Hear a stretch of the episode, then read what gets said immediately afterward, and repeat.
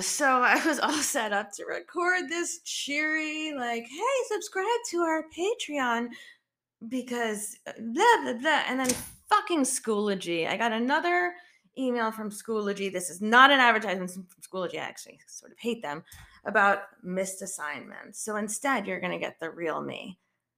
Hi. Uh, so I have a lot of exciting episodes coming out on Patreon for just $5. You can get tips on how to stay sane during college application for you and your kid, expert advice on growing your band from a pretty badass media strategist, uh, an explanation of the controversy of DNA and whether the use of it to solve crimes is actually an invasion of privacy a closer look at New York's epilepsy colony that really lasted much longer than it should have. Think like 70s, 80s, as in 1970s and 80s, where treatment meant actually you're just stuck here for the rest of your life. And also an early release of a two part episode where I speak to a psychologist who only learned that her husband was leading a double life when he turned up dead. So, Subscribe to the Patreon at the $5 level if you want to hear any of these episodes. Thanks for listening. Text me if you hate Schoology as much as I do. Ugh.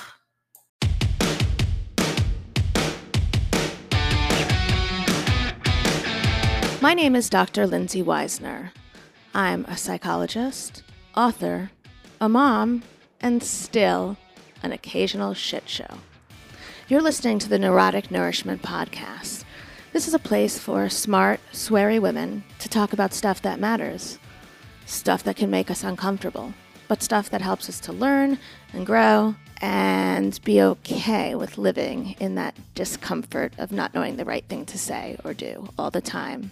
Thanks for listening. You can also find me on Instagram at PsychShrinkMom or at Neurotic Nourishment.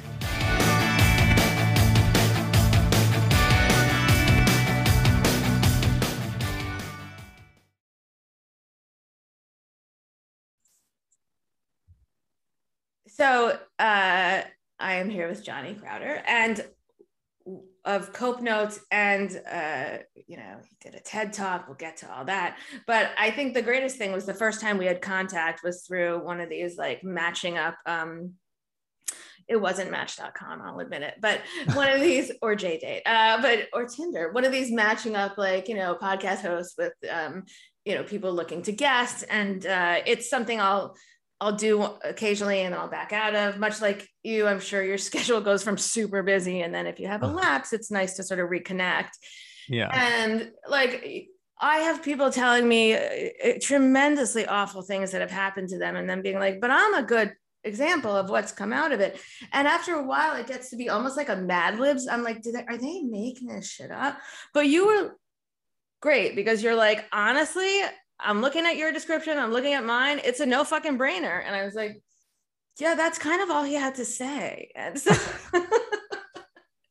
and so it stood out to me because like we didn't have to go through um here's my whole horrible life story and not that it's all horrible but for me i'm the kind of person who like when bad shit happens i call my friends who are going to laugh with me at the shit that happened because mm that's my survivor skill. So just your blatant um is a no-brainer. I don't have to sell myself to you. And not in an ego way. It was just so clear. I was like, yeah, I looked up Cope notes. I was like, we're a great match. Let's set this shit up. So um I appreciate that. And I, I've been looking forward to this. Um, just to give our audience a little background, um, you are 29 and you look at smoking hot um, musician.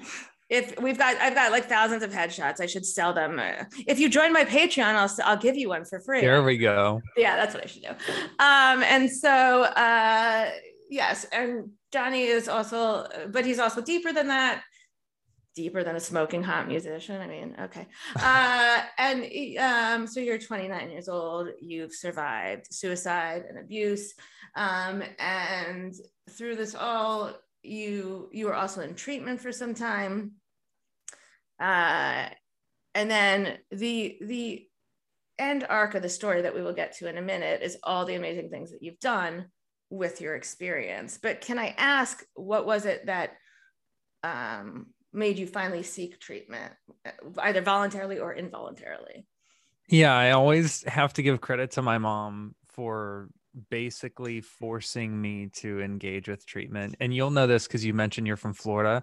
Um, my mom said it like this She said, either I can take you to the hospital or I can call someone and have them take you to the hospital, mm-hmm. which is Florida speak for Baker Act. And then Marchman Act if you fail the Baker Act. Yeah. Yeah. So there was, and trust me, at this point in my life, I knew how to like play the game, quote unquote. Like I knew how to say the right things and act like I wasn't in trouble so I could get out of trouble. But this was following a particularly problematic um, behavioral outburst. So I used to have really bad temper um, unfortunately I, I grew up around a lot of violence so i learned that that's kind of how you behave when sure. you have those feelings and um, it, it was one of those times where you know i'd been resistant to treatment pretty much my entire life and my mom was like this is your like this is your breaking point. Like either this is your last chance to voluntarily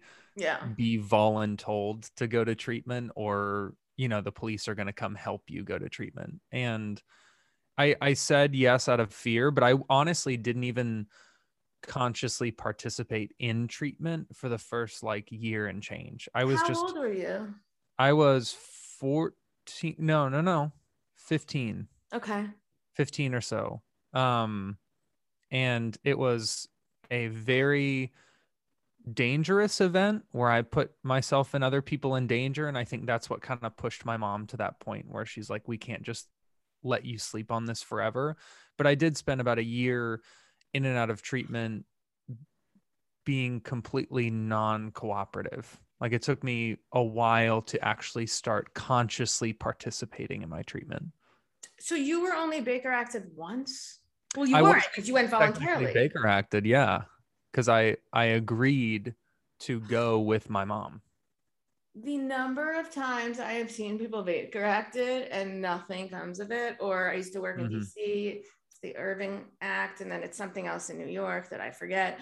Um, but uh, you know, and, and then the other funny thing is thank God you didn't realize this, or thank God mom had an impact, but is if you go involuntarily, you can come out voluntarily, you know, mm. it's uh Fortunately, you didn't. And so, even though it took you some time to come around to it, you were also 14. Yeah. I was, it's funny because I, I was team like anti clinician for a super long time because for some reason I viewed them as the enemy. Sure. Like anyone who has a master's degree or above has such a different life experience that they don't know who I am and what I've been through. And then I wound up going to school for psychology thinking That's like awesome. everybody thinks I'm going to become the good clinician. Like I'm right. going to be the only one who knows anything about what people go through. And it's funny to see that I like when I was younger, you couldn't pay me to become a clinician. And then when i actually went through treatment i was like i'll become a clinician show these stupid clinicians what what the real truth is. And as i started taking courses i was like oh shoot they were all right about me you know? It's funny like i definitely um you know i became a psychologist initially because someone told me not to.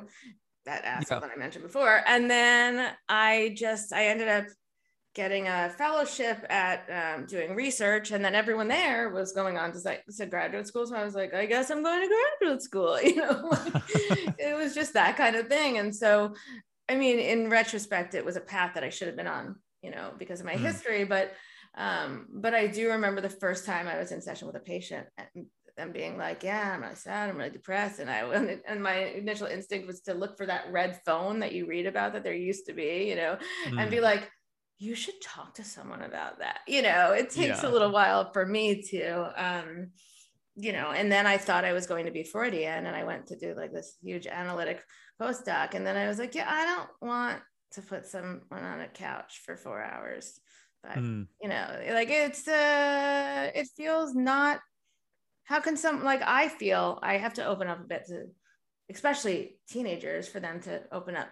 Oh yeah. To me, so it's very funny what we think we're gonna be, and then what we do, which we're giving this, you know, this trembling person that we have to find a way to break through to.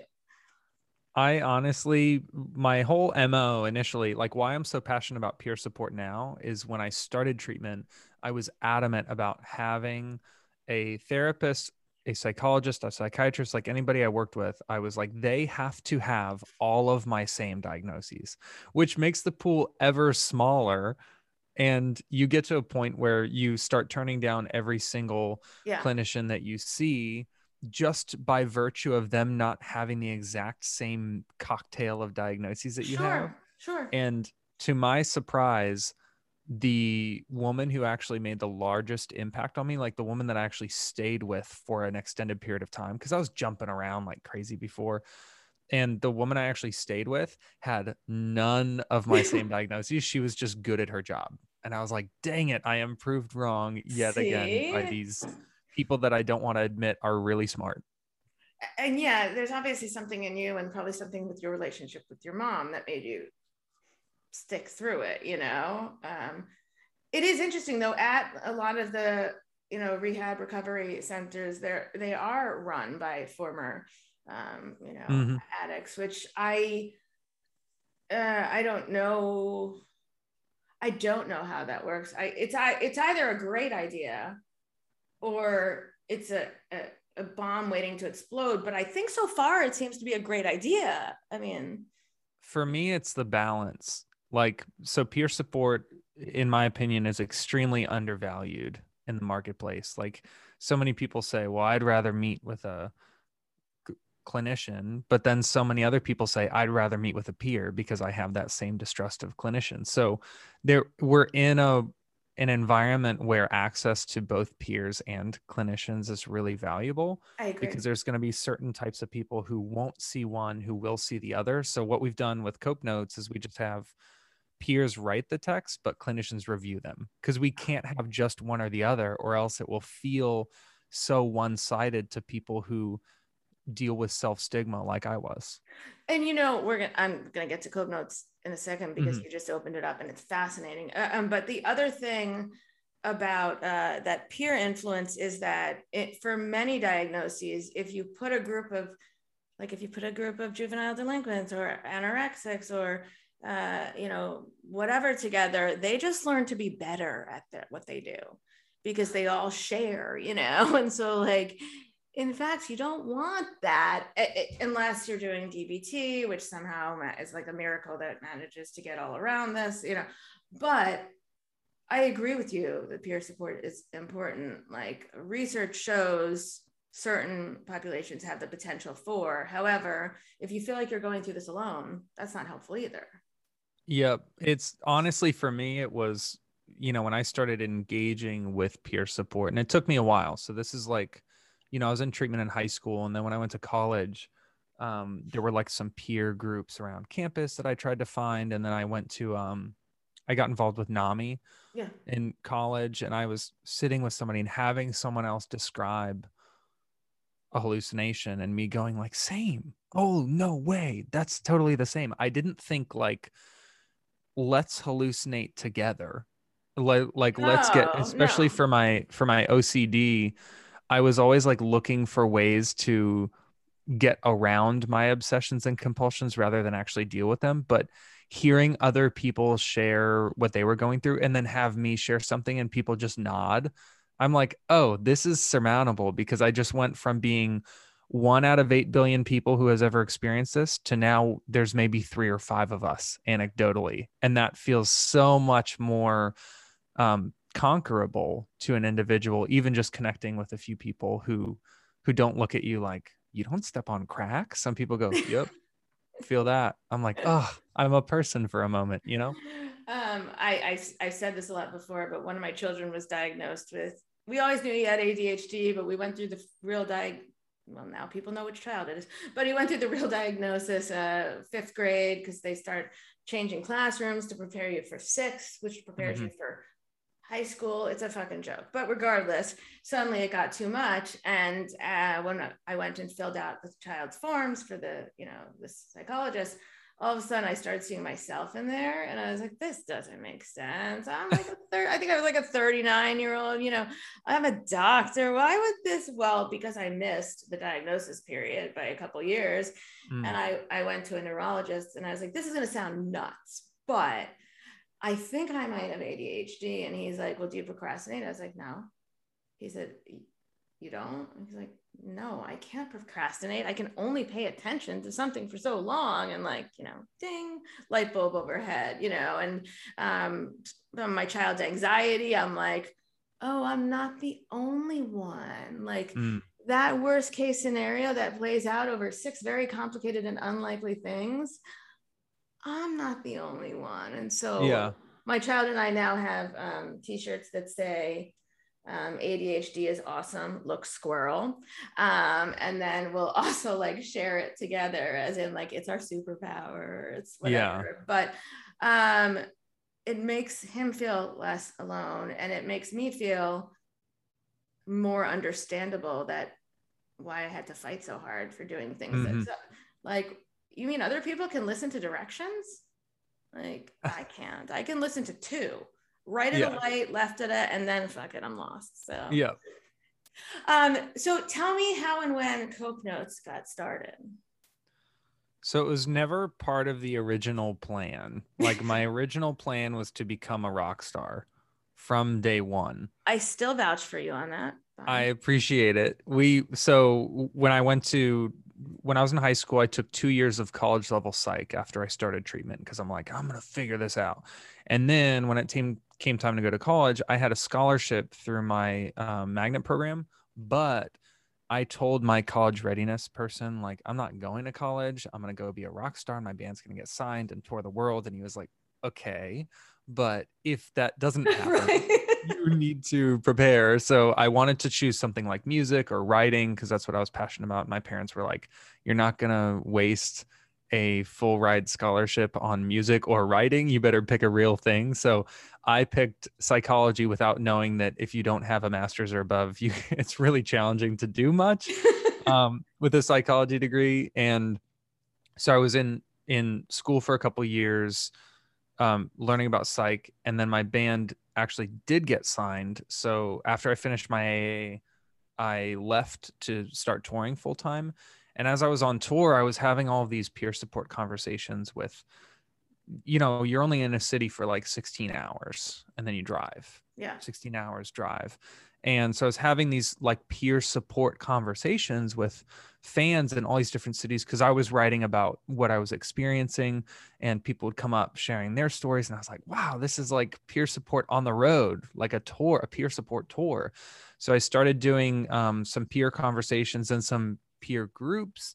But the problem was I would leave their city and not come back for like nine months or a year because you, you know, yeah. who knows when I'll be booked in your city again. So um, there wound up being this gap where people felt really um, understood in a peer support setting. And then I would leave and they'd be like, I don't know anybody here. And I was like, shoot, I wish I could leave you with something. So I created something called Not a Therapist and this was a peer support a digital peer support resource where people could book time with me wow. um, Uh, and you could do like text message or facebook message or skype or phone call whatever worked best for you. But the problem was all of this time was volunteer. So for literally until like starting in 2011 i was doing volunteer peer support and public advocacy for years not being compensated at all for it.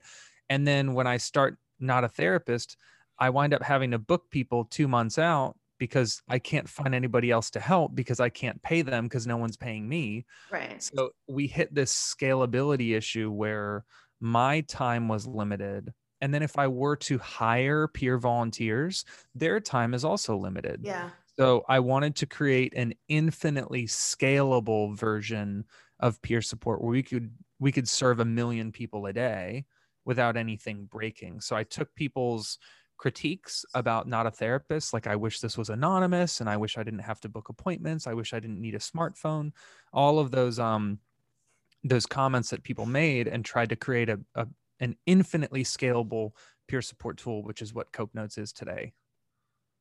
And so you basically send out um, you you'll send out I, i'm not sure how often but you'll send out positive i don't want to call it affirmations unless you want me to but like positive encouraging messages yeah there it's one or two texts per day depending on what you choose and they're randomly timed but the cool part is the content is all written by peers with lived experience so we're we're not just sending affirmations we're sending Good. exercises and journaling prompts psychology facts like all this like health education type information that is designed to train your brain to think in healthier patterns and the randomized timing means that we are interrupting negative thought patterns like Which you never great. know when we will text you or what the text will say but you know that you know after 90 days 180 days 365 days of using a tool like this you your brain grows accustomed to challenging negative thought patterns because you have those reps in so rather than having like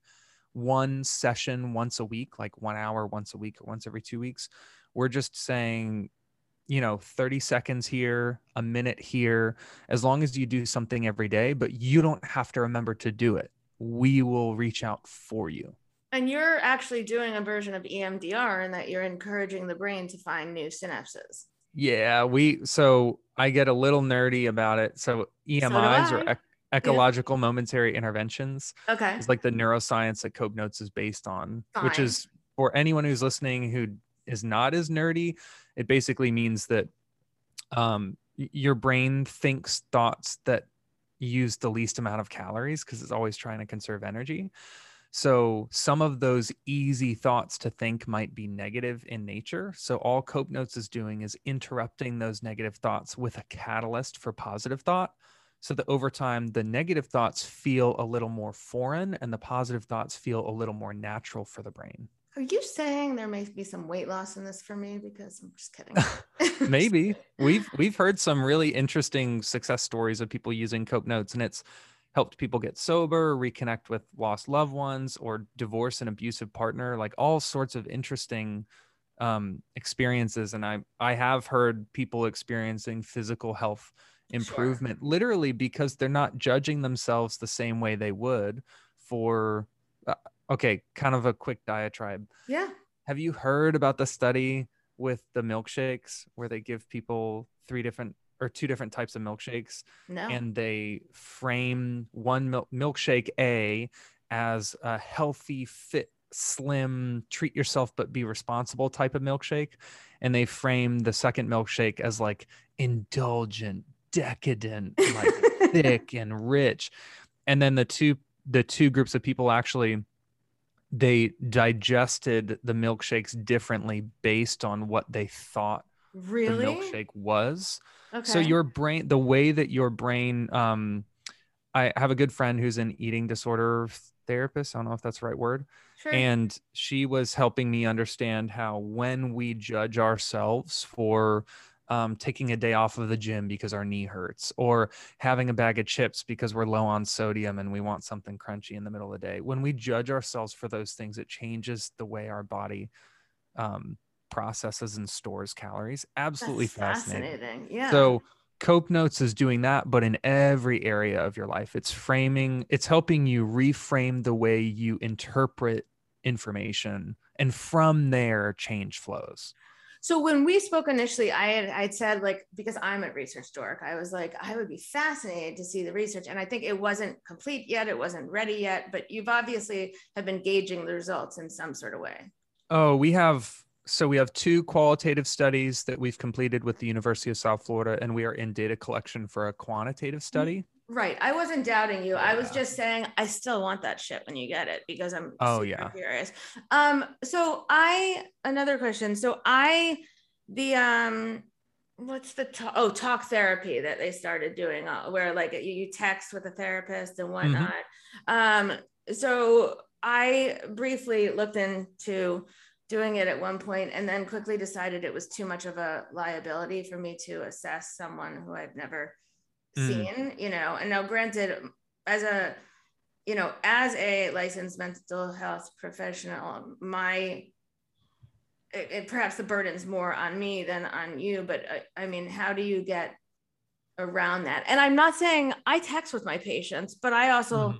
see that, you know, like it's a relationship that develops in multiple ways. So, h- how do you um, provide help without having to worry about a negative consequence, you know? Yeah. We, so we don't ever diagnose anybody and we don't have people fill out questionnaires about what they're going through anything to start it's we tell people think of um, so something like that like going to see a therapist or using a crisis resource might be the equivalent of going to a dentist office to have a root canal taken care of or something but you could think of cope notes as a toothbrush and floss Okay, so, I resent the root canal, but I get what oh, you're no, saying. No, no. One's I, a daily use, thing, and the other's a weekly or whatnot thing. So the reason I use root canal is because it is a specialized thing that only certain people can do. You don't want to go to just anybody for a root canal. You want to go to someone who has been doing it for 35 years and is a specialist, or no Whereas one for toothbrush and floss.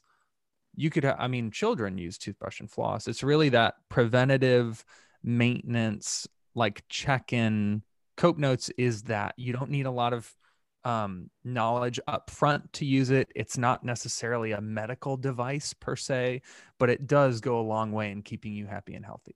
Yeah and i love the fact that you're able to prove this by you know brain and neurology and all all that exciting things. Um i guess when did you realize you had something big? Or you still don't um, think it's big? I'll tell you it's big last week when we really? hit we sent our 1 millionth text message. That's and i think that's when it you know i i moved the goalpost a lot. And i think when we sent our 1 millionth message i was like holy crap this is like and of course by this point we had already accomplished a lot of other things.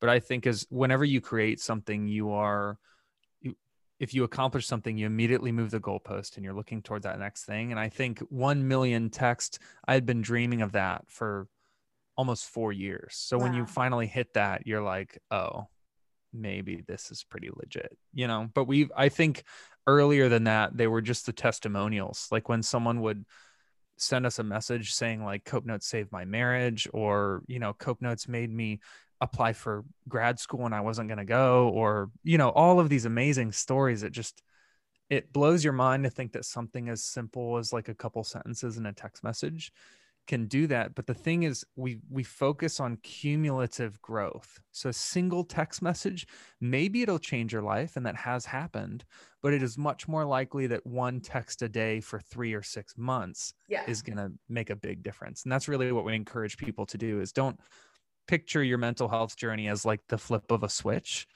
but rather something that will take a long time, but will be very worth the time and effort that you put into it.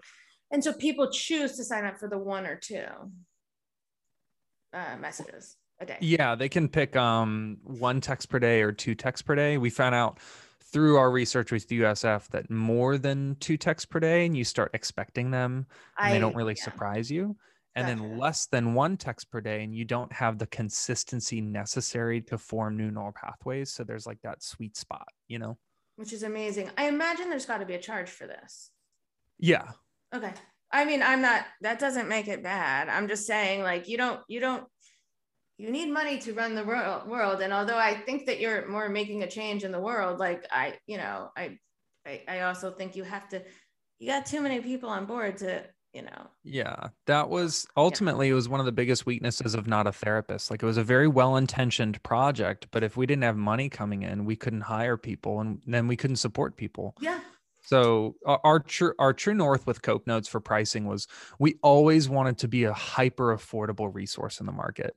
So a lot of digital health resources are 300 400 dollars per month and we were like how do we make cope notes how do we provide cope notes for an entire year for less yeah. than the price of a single therapy session so right now our pricing is right around 10 bucks a month give or take based on your preferences and we wanted to make sure that when we serve these larger groups and these underserved communities um, for an individual to pay for it a lot of people fortunately do have eight nine or ten dollars over the course of a month um, to put towards this. And then for those who don't have eight, nine, or ten dollars, um, they can work with one of their community organizations who will sponsor them for a subscription.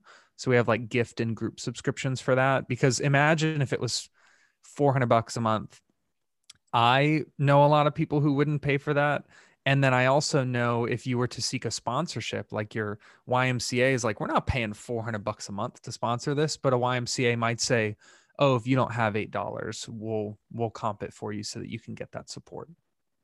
I mean, that's fantastic. And I mean, I guess getting the word out to the YMCA, et cetera, to sponsor people, I, I wonder, was that the toughest part? Um, yeah, and and still is actually. There's so there's we serve individuals like you and I could sign up or we could buy a subscription for our son or daughter or friend or family member. I'm so, so excited we're having a child together, by the way. Yeah. it's news to everybody. Um, there, we do have that personal and gift side of our business, but where we are really seeing the greatest cultural impact is through contracts with like healthcare systems and governments, school districts. These are where you know a room full of 14 people that i present in front of are making a decision to influence like thousands of lives with daily support. That's where we're seeing the most impact. Yeah i mean it's it's incredible and i think in, you're starting from a ground up so to speak and I don't know if it's a bottom up or a top down. I didn't do well in business. I never took a single business class. um, but we're doing both basically. Okay. We're talking to individuals and then talking to community leaders and saying, how do we reach those folks in the middle? So you're in Florida. I'm in New York. Is what's the area that you've done the greatest reach in so lately? Probably Florida, but we have users in 94 countries around the world. So we are really spread out. I would say Florida just by virtue of um, a majority of our staff sure. living in Florida and um, me doing advocacy in the state for the last 10 years has allowed me to maybe get an email answer from someone quickly because they're like, oh, I've that guy has volunteered at my event for the last 10 years. I'll answer his question, you know? Which is fantastic. Um, I also think if you don't keep moving the the barometer, the the, the mark, you'll you get um, I want to say complacent, but what I really mean is sad. Like I think mm-hmm. this gives you something to get up for in the morning, hopefully among other things. But yeah, you know, I think finding new goals and and you know that's huge. It's honestly been a huge part of my own recovery too, because I spend so much of my day around like health education content and thinking about like how can we help our subscribers live healthier lives? How what types of features would trigger healthier habits in the brain? So all day every day i am either speaking with um, prospects and clients around their own mental health needs and, and learning about the great needs that are out there yeah. or i'm with my team brainstorming like how can we make each other and the people we serve healthier so it's an interesting headspace to spend time in when you're someone who has been in recovery for a long time and has had to think critically about my own mental health like i will find myself checking myself just because I'll get off a call with my team and go like, wow, I need to walk the walk here. Like if we're doing this for other people, I need to do it for myself. Which is incredible. I mean, you know, uh, and it's got to be so so supportive and so supporting and such a um, it's it's like an AA, but it's like a constant. You know, it's like a 12 step program, but it's got 84 steps. Mm, I like that yeah i mean that's and you're you're literally immersed in it which sounds really great and it sounds like it would be hopefully a lot tougher to relapse rebound into either anything like uh, emotional or you know physical. So um, it's amazing what you've set up for yourself and for the world. Um, what's going on with the music though? Oh yeah. That's cool too because it's related to mental health. So my band, so I sing and write the lyrics and a lot of the music for a band called Prison. Yep. And it is heavy metal like nu metal alternative metal type stuff Um, so if you're into metal, we're on Spotify and Apple Music and all of the normal places. If you're not into metal, we are still there, and I encourage you to check out at least one song. And is this last album still alive? Is that what I'm looking at? Yeah, so that's our last full length record, and it we got it because we played. Um, obviously, I speak about mental health on stage in between songs, and there was a fan who, after seeing us, got a tattoo on his bicep that said still alive and this was years ago um 2017 maybe and he said um i never made another attempt on my own life after seeing you guys live like i chose to want to continue being a person. So in turn we named our next record after that fan and his tattoo. so we have a very like collaborative relationship with fans. In fact the first song on that record is called Hurt and it's a minute long and it is composed of clips of our fans talking about what they've been through wow. and how they are still alive. And if you want goosebumps, look no further. It is so moving and it's clips of them. Yeah, I'm definitely going to check it out. I'm definitely going to put it in the show notes. It's, I mean, it sounds absolutely amazing. Um, so I'm on your website, so I know that we can tell people to go to johnnycrowder.com, C R O W D E R.com. Mm-hmm. Um, and then your band is called Prison. And it, for some reason, I feel the need to spell it out because everything, everyone else fucks up spelling these days. So P R I S O N.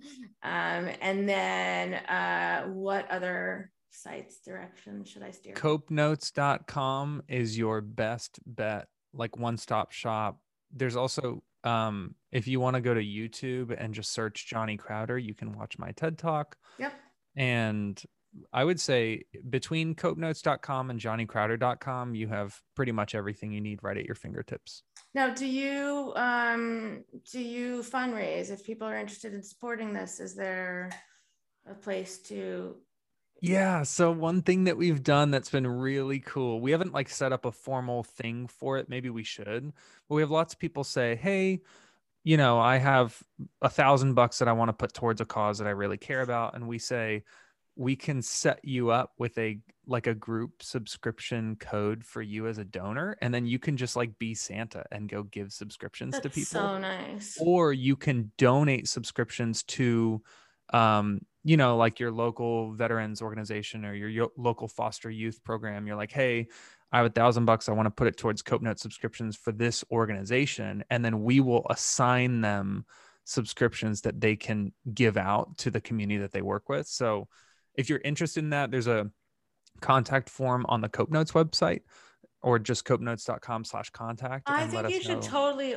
add something special so that people know that they can do it. Yeah, that'd be really cool because that is awesome. Um, Johnny, thank you so much. I am so excited, and I hope we um, we like re-meet in like a year or so, so we can update where where you are because I really want to follow your journey. It's really pretty fucking amazing. Heck yeah! Thank you for having me. We'll thank put it in the you. calendar for October twelfth, twenty twenty two. Sounds good.